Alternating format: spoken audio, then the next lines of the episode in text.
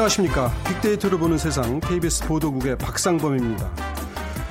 부정청탁금지법 일명 김영란법이 시행된 지 이제 꼭 1년이 됐습니다. 언론계가 해당돼서 그랬는지 시작할 때만 해도 김영란법을 우려하는 기사가 참 많았습니다만 1년 지나서 보니까 비교적 안정적으로 정착했다는 평가가 많습니다. 공직사회에 각자 내기 문화가 자리를 잡아가고 있고요. 술을 많이 마시는 회식도 이제 좀 많이 간소해졌는데 이것도 김영란법의 영향을 받았다고들 보고 있습니다.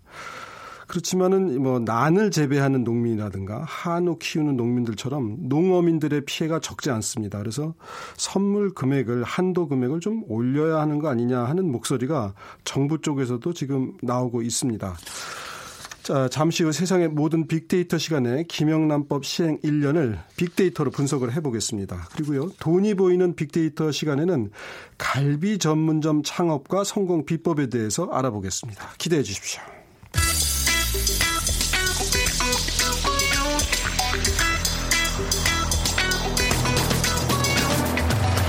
오늘 여러분이 궁금한 모든 이슈를 알아보는 세상의 모든 빅데이터. 다음 소프트 최재원 이사가 분석해 드립니다. 네, 최재원 이사님 어서 오세요. 네, 안녕하세요. 어, 우리 최재원 이사님은 이제 공무원이나 언론인은 아니니까 어, 조금 덜 체감할 수 있을는지 모르겠는데 혹시 기자들이나 PD분들 밥을 많이 사주시나요? 어, 저는 사주려고 했는데 그때부터 김영란법이 또 적용이 돼서요. 아, 그래서 사주실 수가 없었군요. 네, 없었습니다. 일상생활에서 우리 그러니까 민간 기업에 다니시는 우리 최재현 이사님 같은 분들은 크게 뭐 상관은 사실 없는 면도 있죠. 어, 그렇진 않아요. 아, 왜냐하면은 저희가 이제 공공 프로젝트도 할 경우가 많이 있기 때문에 아. 사실 어떻게 보면은 갑의 입장보다 이제 의뢰 입장에서 지금까지 쭉 이제 접대를 하는 경우들이 있었다 이런 그렇죠. 얘기죠. 그게 뭐 이제 식사 대접이라도 그 당시에는 뭐 관행처럼 보였던 것들이 이 김영란법으로 인해서 어 이러면 안 되는구나라는 예. 것들이 많이 변화된 거 저는 분명히 확실히 변화된 걸 느끼고 있어요. 아 그러시군요. 네. 그러니까 식사를 대접하는 입장에서 아, 느끼신다 이런 얘기고 그다음에 자녀분들 있으면 이제 학교 선생님들한테 아, 그럼요. 뭐 이렇게 뭐 성의 표시라도 해야 되는 부담감이 좀 줄고 그런 점도 네, 있죠. 네, 그거는 뭐 사실 모든 학부형들 마찬가지지만 예전보다는 네. 그 부분에 있어서 좀 예민하게 어, 예. 다뤄지고 있는 것 같습니다. 김영란법 때문에 죄송합니다. 서로 간에 양해가 되는 그렇죠. 예, 그런 면도 사실 있어요. 이제 네. 그런 긍정적인 면인데 자, 김영란법 시행 1년이 됐습니다. 전체적으로 한번 좀 점검 좀 해볼까요? 네, 내일이 아마 28일이 되면서 예. 딱 1년이 되는 날인데요. 공직사회 기강 확립을 위한 취지로 발의된 이 청탁금지법인데 김영란법이 1년이 되는 날 기점으로 제가 분석을 좀 해봤고 네. 봤습니다. 그러니까 그동안 이를 위반할 경우 과태료 부과 등 행정처분의 정도가 있어 왔고요. 국민권익위원회에 따르면 김영란법 시행 1년간 김영란법 위반 신고가 394건 3건 건 정도 기록이 됐고요. 네. 공공기관에 접수된 신고 건수도 2,311건에 달한다고 합니다. 네. 그러니까 금품 수수, 부정 청탁 근절이라는 김영란법 도입 취지가 공직 사회에선 어느 정도 정착이 돼 간다라는 분위기로 평가를 받고 있고 예. 실제 빅데이터 상에서도 공무원이나 이 공직자가 김영란법을 체감하는 정도가 아주 높게 나타나고 네. 있었습니다. 그러니까 김영란법 체감과 관련된 직업군을 연관어 단어로 분석해 봤더니 일단 공무원이 1151건으로 가장 많이 예. 어, 연관이 됐고요. 그 다음에 이제 공직자 어, 그리고 이제 교수 또 교사 순서로 네. 나타났습니다. 선생님들도 영향을 받는다는 걸 이 데이터로도 이제 알 수가 있군요. 네. 어, 그런데 그러면 이제 이런 빅 데이터 상에서는 어떻게 나타나는지 모르겠어요. 좀 허, 아무래도 우호적인가요? 김영란법에 대해서? 네, 앞서 살펴본 바에 의하면 김영란법은 애초 취지에 맞게 우리 사회에 정착하고 있다라고 네. 그렇게 어, 분석되어서 보이고 있고요. 또 설문조사에서 김영란법이 효과가 있다라고 답한 사람이 89.5%로 한 10명 중 거의 9명이 김영란법에 네. 우호적이다. 사실 김영란법의 대상에 전혀 상관없는 분들은 다 네. 좋다고 얘기할 예. 수밖에 없죠. 그러니까 빅데이터 상에서도 김영란법은 시행 초기 대비 후기에 접어들면서도 긍정 비율이 34%가 상승하면서 72%. 그러니까 처음에는 좀 부정적인 여론이 이제 언론에서도 좀 부정적으로 사실 쓰기도 했고 혹여나 하는 걱정들이 있었다고 봐야겠죠. 그러니까 이제 부정적이란 표현보다는 약간 예. 우려, 우려라는 우려, 예. 표현이 더 맞고요. 사실 네, 우려를 예. 긍정으로 받아들이기는 어렵거든요. 그래서 예. 이제 부정으로 분류를 했고요. 예. 어, 그래서 초기에는 긍정 비율이 38%였다가 72%로 올라선 거고요. 급상승했네요. 네. 긍정 비율이. 그러니까 예. 초기 관련돼서 상위 긍정 감성어로는 뭐 청렴이나 뭐 줄어들 것이다라는 그런 기대감이 있었고 이제 부정 감성어로는 이제 우려된다, 위축된다, 혼란스럽다 같은 단어들이 나타나면서 어, 전반적으로 이제 부정 부패가 줄어들고 청렴한 사회가 기대되는 하지만 혼란스럽고 소비가 위축될 거다라는 우려되는 목소리가 이제 초반의 흐름이었다면 후, 후반 접어들면서는 이 다양하다 좋다라는 그런 표현들이 나타나면서 어 이제 논란 피해 직접적으로 이제 피해를 보는 말씀하신 그런 어, 분들이 발생했다라는 그런 얘기들로 이어지면서요. 어, 어쨌든 피해를 호소하는 사람들도 나타났지만 사회가 청렴해지고 다양한 그런 정책들이 추진이 되면서 긍정 반응이 높아졌다 라고 분석이 됐습니다. 네, 뭐 문재인 대통령도 어제 반부패 협의를 하면서 청와대부터 앞장서겠다 뭐 이런 얘기를 했는데 하여튼 이게 부정 부패를 어, 줄이는데 효과는 분명히 뭐 작은 부패일지언정요 효과가 있는 것 같아요. 실생활에서 뭐 회식 문화라든가 여러 가지 변화들이 있다 그러죠? 네, 이 도입 1년으로 우리 사회에서 지금 적지 않은 변화들이 일어났는데요. 어떤 부분의 변화가 크게 체감하고 있는지를 분석을 해봤더니 일단 선물에 대한 얘기들이 일단 체감하는 걸로 가장 높게 그렇군요. 나타났고요. 아무래도 이제 또 추석 때 그런 걸 더 느끼시겠죠. 네, 네, 그리고 이제 뭐 회식인데 이거 회식은 뭐 사내 회식이 아니라 예. 어떤 이 업무적으로 접대. 예, 예. 접대에 대한 어떤 예. 의미의 회식이고요. 그 다음에 이제 골프, 이제 예. 골프 접대를 얘기하는 거고. 그리고 이제 경조사비가 그 예. 다음으로 나타났고 그리고 이제 많지는 않지만 이제 채용 관련된 얘기. 그러니까 채용 청탁도 음. 어, 적지 않았다. 요즘 사실 채용 비리가 여기저기서 불거져서 검찰이 조사를 하는데 이것도 청탁이잖아요. 그렇죠? 우리 누구누구 좀 어떻게 좀 해줘. 예. 신경 좀 써줘. 그만큼 지금 어떤 그 취업에 대한 어려움이 어, 네. 어, 여기서도 나타나고 있다는 거고요. 김영란법으로 이런 채용 비리가 줄었으면 하는 생각도 들고요. 그다음에 네. 제가 보니까 골프장에서는 이렇게 이제 각자 계산하는 문화는 확실히 들어온 것 같아요. 근거를 남기기 위해서 각자 계산했다. 그렇죠. 그런데 그 경기를 하면서 이렇게 내기를 통해서 그걸 또 벌충해 주는 경우도 있는 것 같아요. 어, 물론 공식적으로는 각자 내기를 하고 예. 그러니까 이제 그런 어떤 부작용들에 대한 새로운 방법들이 나타나곤 있어요. 그래서 네. 뭐 사실 회비를 모아서 예. 어, 그 회비 내에서 이제 쓰는데 뭐 회비를 뭐 사람마다 좀 다르게 낼 수도 있는 거니까 이런 식으로 좀 어, 뭔가 다른 측면에서 보완 보완하는 장치들이 나타나고는 있지만 어쨌든 중요한 거는 어 막는 데에 일단 집중이 돼 있어서 여기에 대해서도 어 좀 좋은 평가가 이루어지고 있고요. 지금 이렇게 보면 이제 골프장이라든가 경조사비 이런 거는 이제 확실히 효과가 있는 것 같고 제가 보기에도 선물도 그렇고 근거가 있, 있는 것들. 근데 밥 먹는 부분은 이제 처음서부터 야 먹는 것 같고 이런다 뭐 너무 한다 뭐 이런 이제 여론도 일부 있었는데 제가 이렇게 보니까 먹는 문화는 조금 와, 다시 완화된 것 같아요. 이를테면 그 작년에 처음 제도 시, 어, 시행할 때만 해도 김영란 세트 이런 것들이 식당에 꽤 등장을 많이 했는데 2만 9천 원. 예, 2만 9천 9백 원에 네, 맞춘 데도 제가 봤어요. 근데 김영란 세트가 언제부터인지 슬그머니 사라지더라고요. 제가 그걸 주문했더니 아 이젠 그거 안 한다 이런 식당들도 있어요. 그러니까는 뭐 그만큼 이게 현실적으로 맞지 않은 부분들이 이제 좀 나타나면서 네. 어 그런 것들이 좀 달라지고 있는 모습. 그 러면서 이제 새로 보완할 부분들이 이제 어 분명히 필요하다라는 걸 느끼고 있는 것 같습니다. 자, 이제 추석 다음 주가 추석 연휴인데요. 추석 연휴를 앞두고 아마 이제 거의 다 추석 선물들 배달이 끝나갈 겁니다. 아마 오늘 내일이 거의 이제 마지막일 텐데 그걸 고르시는 분들은 한 2, 3주 전에 골랐겠죠. 네. 추석 선물에 있어서도 변화가 나타나고 있지 않습니까? 어, 작년 김영란법 시행 이후에 추석 명절이 처음인 만큼 추석 네. 선물의 변화도 지금 나타나고 있는데요. 네. 일단 추석 선물을 고를 때 어떤 요소를 가장 먼저 고려하는지를 빅데이터로 분석을 해봤더니 예. 어, 역시 가격이 가격? 돼요. 왜냐하면 이제 어, 김영란법이라고 했을 때는 가격에 대한 부분이 중요한 요소가 됐고요. 그리고 이제 품목, 어, 그리고 네. 그다음에 이제 얼마나 할인이 되는지 그리고 네. 실속형 또 그리고 요새 어떤 게 트렌드인지를 네. 어, 이 고려하는 요소로 나타났는데 일단 추석 선물을 고를 때 5만 원 초과 여부를 가장 많이 고려하고 있었다. 네. 그러면서도 어, 또 선물 좋다라는 느낌을 받아야 되기 때문에 가성비가 좋고 트렌디한 품목으로 네. 어, 이 가격을 좀 어떻게 보면 완화시키려는 그런 네. 노력들이 좀 보여놨고요. 그래서 실속형 먹거리 선물 세트가 일단 인기가 있었습니다. 네. 그래서 추석 선물 연관으로는 이제 한우가 나타났고요. 과일, 굴비, 와인, 홍삼 등이 발견이 됐는데. 근데 이게 한우, 굴비 이런 거 비싼데? 어, 그러니까는 이제 어떻게 보면은 이제 예. 김영란법하고는 조금 다른 측면에서의 추석 예. 선물로 이제 보시는 게 좋을 것 같고요. 하기는 이런 얘기도 있더라고요. 한우를 한 근을 보냈던 건 뭐 반근을 보낸다든가 그러니까 양을 줄여서 가격을 맞추는 얼마든지 굴비도 뭐세 마리 엮어서 이렇게 그 선물로 만들고 만약에 그 열 마리 한 세트가 좀 부담되니까.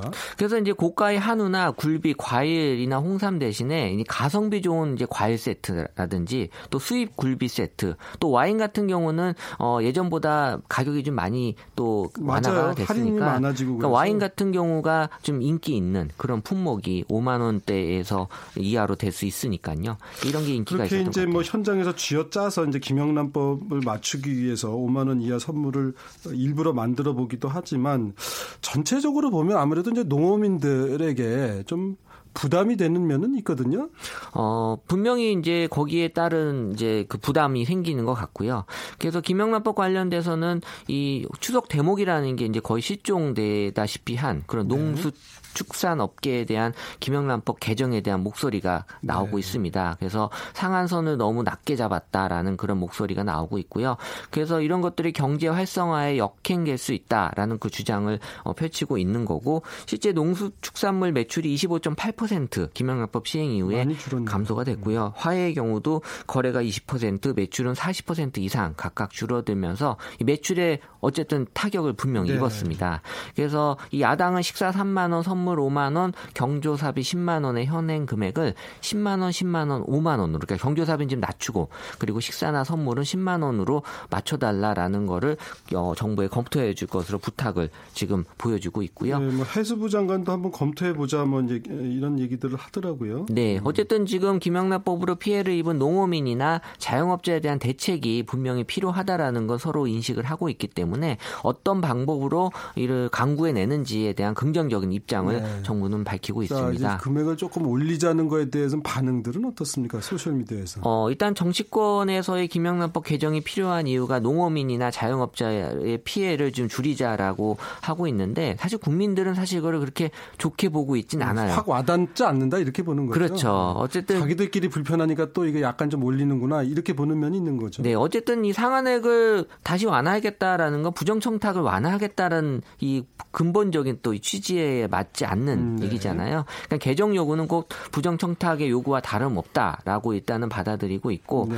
어 어쨌든 이 개정을 반대한다라고 한 답한 비율이 빅데이터 상에서도 66%로 일단 반 이상을 차지하고 있어서 지금 잘 정착되고 있는 김영란법을 어 지금 개정한다라는 거에 대한 약간 부정적인 그런 음, 측면을 보여주고 성급하다 이제 겨우 예, 1년 됐는데 했다라는 거고요. 어쨌든 개정을 주장한 국회의원들을 좀 비판하면서 오히려 더 상한액을 낮춰야 된다라는 그런 그런 또 입장을 또 보이고 있고 있기 때문에 그러니까 이런 것들에 대한 어떤 어, 잘 의견들의 조율이 필요하다라는 네. 거죠. 어, 여하튼 이게 국민 여론이니까 뭐 무겁게 받아들여야 되죠. 그런데 그러면 적절한 금액 지금 이제 3, 5, 10이든가요? 네. 돼 있는 거를 어느 정도가 적절하다고들 보고 계십니까? 그러니까 중소기업 중앙회에서 그 조사한 발표가 있습니다. 그 적정 네. 금액이 어, 음식물은 5만 4천 원, 선물은 8만 7천 원, 그리고 경조사비는 13만 2천 원으로 일단 좀 높게 어, 일단 설문조사 결과에서는 아, 나왔고요. 중소기업 중앙회가 조사한 겁니다. 네, 그래서 네. 시행 1년 후에 중소기업 소상공인 중 절반 이상의 업체가 매출이 감소한 것으로 일단 조사가 됐기 때문에 어, 사실 조사 대상을 누구에 두느냐에 따라서 이 금액 차이가 많이 날 것 같아요. 네. 그 부분에 있어서의 그 표본에 대한 좀 측면이 많이 고려가 될 음. 필요가 있다라는 거고요. 어, 저는 개인적으로 경조사비를 어, 그렇게 많이 안 하는 편이어서 그런지 몰라도 그 음식 먹는 거에 비해서는 경조사비가 비교적 상대적으로 후해요. 그렇지 않나요? 이번에 사실 정해놓은 게 지금 경조사비가 그런 얘기가 있죠. 예, 어, 10만, 10만 원 인데 지금 여기 중소기업 중앙회 조사에서도 13만 2천, 2천 원으로 나왔고요. 다른 저기 음식물이나 선물에 비해서 많습니다. 그러니까 아마 아직 우리 문화가 경조사는 그래도 마음을 전하는데 좀 인색하면 그렇다. 데 있어서의 네, 또 중요한 요소가 경조사비로 받아들이고 있는 것 같아요. 네. 하여튼 김영란법 1년 생각보다 뭐 영어로 표현하면 soft landing, 안정적 정착 우리말로 해서 네. 그렇게 된 것 같습니다. 앞으로 상황을 봐가면서 조금 뭐 손볼 필요가 있으면 또 손 보면 되는 거겠죠. 맞습니다. 네, 지금까지 세상의 모든 빅데이터 다음소프트 최재원 이사 함께했습니다. 고맙습니다. 네, 감사합니다.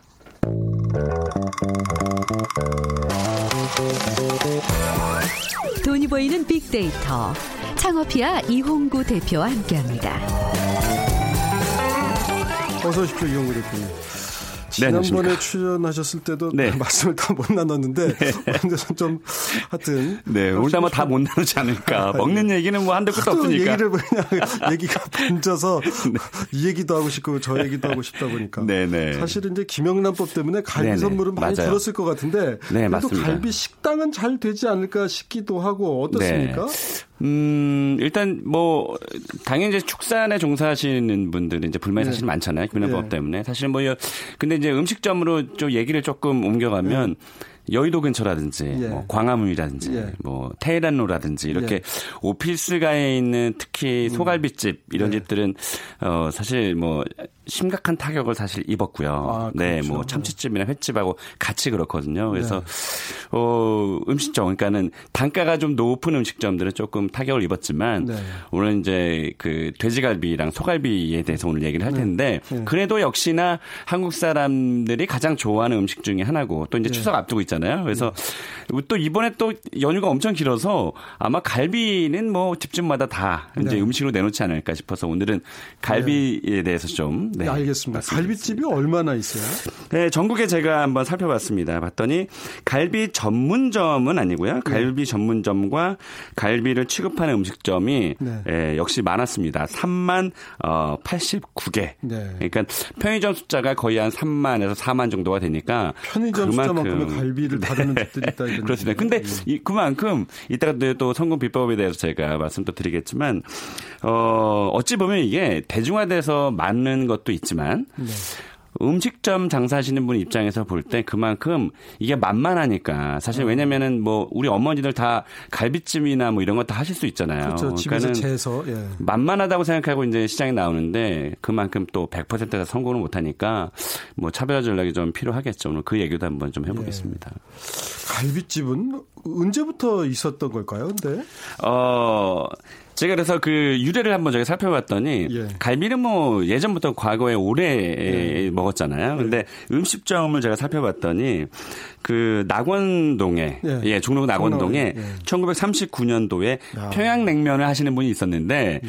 그분이 이제 갈비의 부위 그것도 예. 이제 한 대씩 이렇게 팔았나 봐요. 소갈비를 한 대, 한 대씩. 파는 거예요? 돼지갈비를 파는 소갈비를 파는 거죠. 한 대한 한 대씩 팔았는데 네. 이게 재밌는 거는 그 단가가 얼마인지 저희가 봤더니 예. 음 저는 사실 이게 참 어, 지금 세대 사람들은 네. 이렇게 와닿지 않겠지만 그때 당시에 냉면 한 그릇에 20전이었대요. 네. 네. 그리고 특제가 30전이고 네. 갈비 한 대가 20전에 팔았는데 예. 어마어마하게 불티나게 팔렸대요. 그러니까 예를 들면 지금 평양냉면이 한 만 원에서 만 그렇죠. 삼천 원 되잖아요. 네. 그래서 그러니까 한 대씩 팔았던 거죠. 예. 한 그렇게 따지면 뭐 갈비가 그 한 대 20전이었으니까 평양냉면이 만한 2천 원 정도라고 봤을 때는 한 대 한 12,000원 정도. 그러니까 네. 두 대, 두 대면 2만 4천 원 정도 되잖아요. 그러니까 지금하고 비교하면 어때요? 거의 비슷하죠. 그러니까는 250g에 음, 한 2만 5천 원에서 한 3만 3천 원. 음. 비싼 데는 더 비싸지만 그래서 음, 네. 어, 지금하고 거의 비슷한 수준에 좀 팔지 않습니까? 이게 이제 그 1939년이 예. 시초라고 나와 있습니다. 그러니까 뭐 냉면만 먹으면 좀 허전하고 고기를 그래도 한 점 먹어야 되지 않나 해서 네. 요즘도 그 이렇게 같이 세트로 파는 데들이 있어요. 냉면집에서. 그렇습니다. 갈비를. 지금 이제 근데 평양냉면은 이제 수육이라든지 이런 예. 걸 많이 팔죠. 근데 지금 말씀하신 대로 돼지갈비를 이렇게 내는 집도 있더라고요. 네, 네 있습니다. 있습니다. 네. 네. 알겠습니다. 알겠습니다. 자, 갈비에 대한 그러면 소비자 인식, social 분석을 통해서 한번 좀 살펴볼까요? 네. 저희가 이 social 분석을 이제 매번 제가 청취자분들에게 말씀드리는 게이 네. 방송을 예비 창업자분들이나 자영업자분들이 네. 듣고 계시거든요. 그렇죠. 그래서 예. 요 사람들이 이 갈비와 관련해서 어떤 단어들을 예. 어, SNS나 이런 데그 올리느냐 예. 이게 사실 굉장히 민감하거든요. 그렇죠. 그래서 예. 역시 1위가 갈비와 관련된 연관어 1위가 고기였고요. 역시 고깃집은 그러니까 고기가 맛있어야 된다. 고깃집은 그렇습니다. 네. 그리고 2위가 배. 아, 배를 예. 잘 갈아 넣어야 약간 맞습니다. 좀 단맛도 네, 나고. 그렇습니다. 그리고 3위가 맛, 예. 4위가 엄마, 5위가 맛집. 역시 그 고기 맛집을 찾는 분들이 굉장히 네. 많았고요. 6위가 아빠 뭐 이런 순으로 나타났고요. 네. 그 감성 분석을 저희가 해 봤더니 이게 네. 이제 긍정과 부정의 그 반응들이 나오거든요. 예. 역시나 네, 다 긍정적이었어요. 그래서 1위를 보면 예. 맛있다, 좋다, 뭐 맛있는, 먹고 예. 싶다, 좋아하다, 좋은. 8위에 부드럽다라는 부드럽다는 이 단어가 올라왔는데요. 혹시 예. 왜 질긴 것도 싫어하시는 분 많잖아요. 예, 예, 그래서 예. 부드럽게 만드는 게 중요하다라는 것도 아, 이 소셜 분석에서도 나오는 거죠. 부드럽게 만들어야 된다. 네네네. 그리고 저희가 연관 검색어도 한번 봤더니 그 대형 포털 사이트에 왜 단어 네. 갈비를 치면 예. 따라붙는 예, 단어들 있잖아요.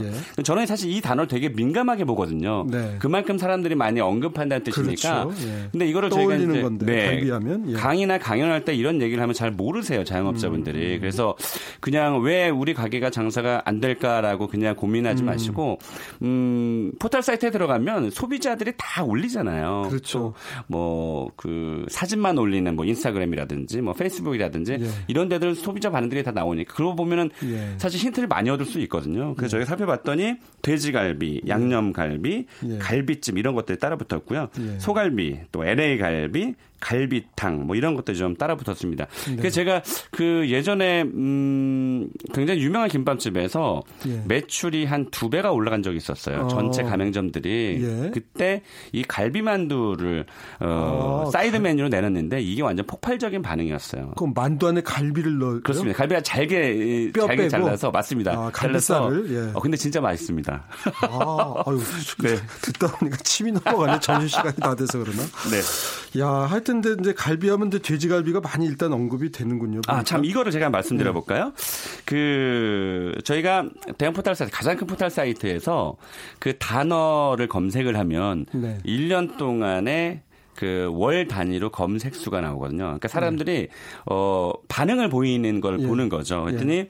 갈비가 PC와 모바일 합쳐서 약 한 2만 2천 건 정도 예. 언급을 했고요. 한 달에 예. 돼지갈비가 그 모바일만 따지면 3만 6,900건, LA 갈비가 9만 9천 건이었어요. 아, 그렇죠? 예. 그러니까 그만큼 사람들이 LA 갈비를 좋아한다는 뜻이라서 예. 지금 근데 그 시장에는 LA 갈비 전문점은 없거든요. 그래서 아. 한번 예, 생각해 볼 만하다. 어허, LA 갈비 전문점이 없나요? 없죠. 그래서 예. LA 갈비 전문점도 괜찮을 것 같고 예. 또 갈비찜이 4만 9,400건이 올라왔고요. 역시 예. 소갈비는 이제 단가가 좀 높다 보니까 네. 15,500건.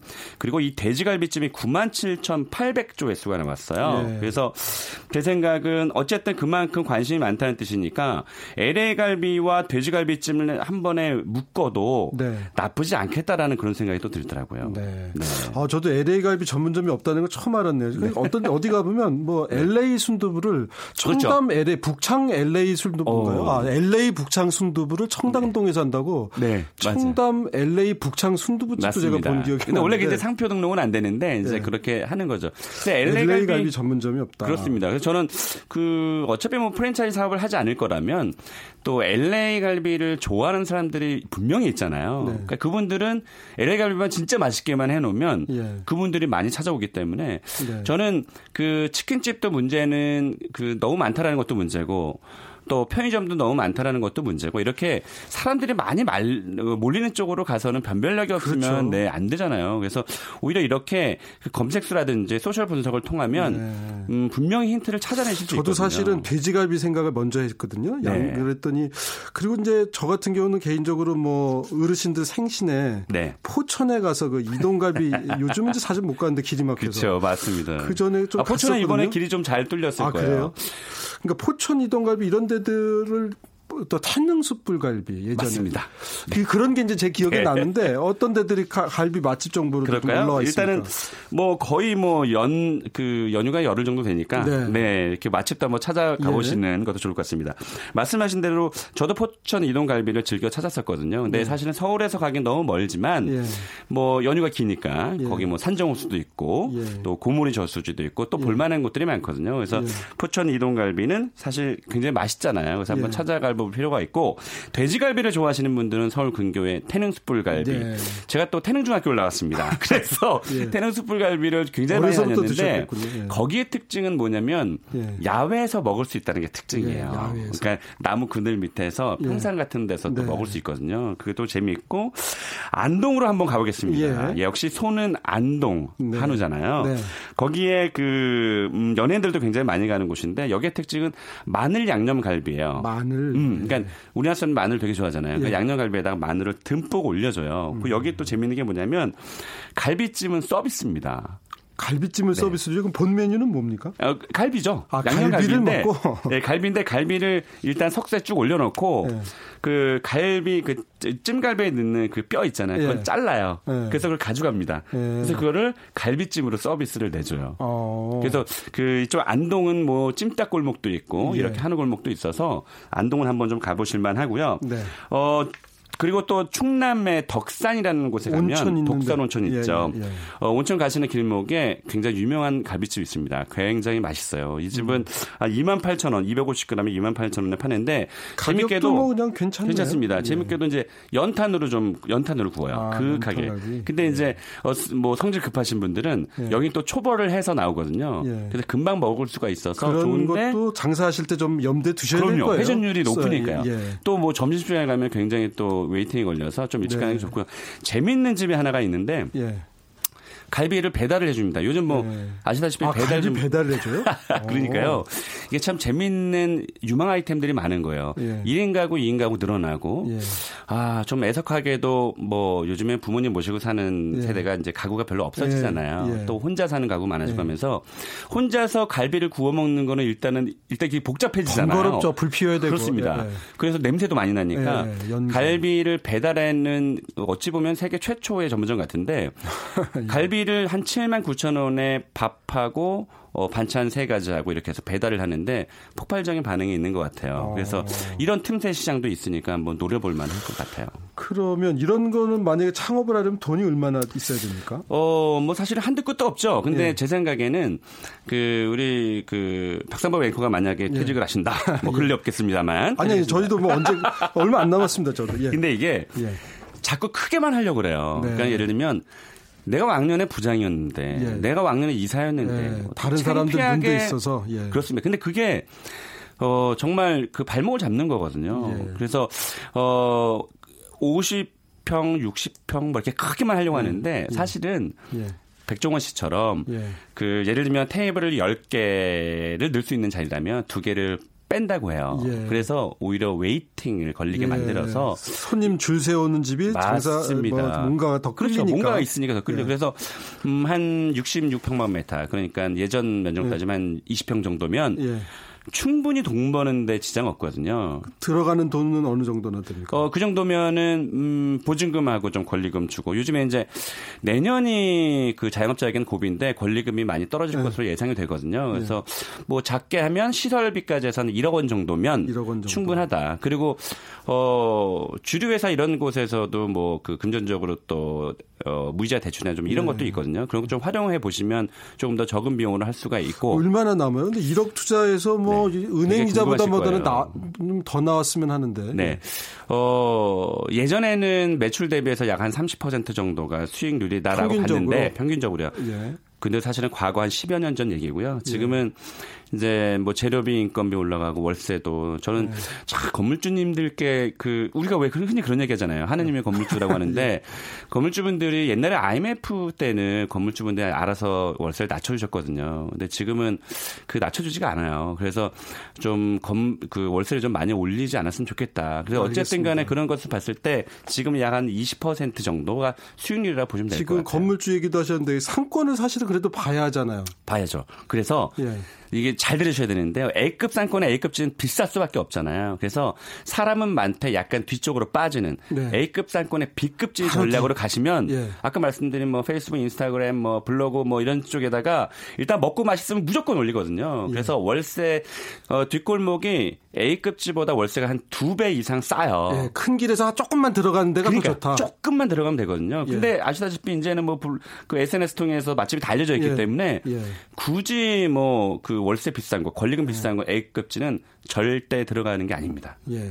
그래서 제가 아마 다 다다음 주쯤은 특집으로 될 것 같은데 그때 예. 제가 사실은 지금 자영업시장이 좀 어려워지잖아요. 그래서 그것을 좀 탈피할 수 있는 방법들을 한번 해보려고 예. 합니다. 자 오늘도 또 시간이 모자라요. 그러니까요.